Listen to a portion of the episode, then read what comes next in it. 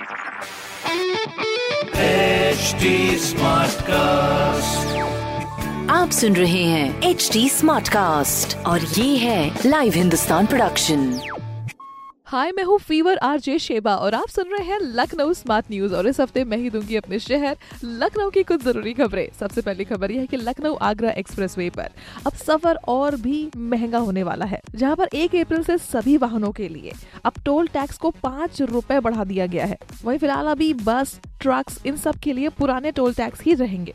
अगली खबर यह है कि गोमती नगर स्थित जो जानेश्वर मिश्र पार्क है, उसमें आने वाले लोग टॉय ट्रेन का मज़ा ले सकते हैं। इस ट्रेन के लिए पार्क में झील के किनारे करीब 2100 मीटर का ट्रैक बनाया जाएगा। साथ ही में इस प्रोजेक्ट में करीब तीन करोड़ का खर्च भी अनुमान लगाया जा रहा है। और भाई होली आने वाली है तो उसके आने पर घर वापस आने वाले 1600 पैसेंजर्स के लिए रेलवे चलाने वाला स्पेशल ट्रेन ये ट्रेन 25 मार्च से सिकंदराबाद से लखनऊ होकर गोरखपुर तक चलाई जाएगी। बाकी इस तरह की खबरों के लिए पढ़ते रहिए हिंदुस्तान अखबारों। कोई भी सवाल हो तो ज़रूर पूछिए फेसबुक इंस्टाग्राम और ट्विटर पर। हमारा हैंडल है at the rate H T और इस तरह के पॉडकास्ट के लिए log on to W W W dot H T dot com आप सुन रहे हैं एच डी स्मार्ट कास्ट और ये था live Hindustan production HD Smartcast.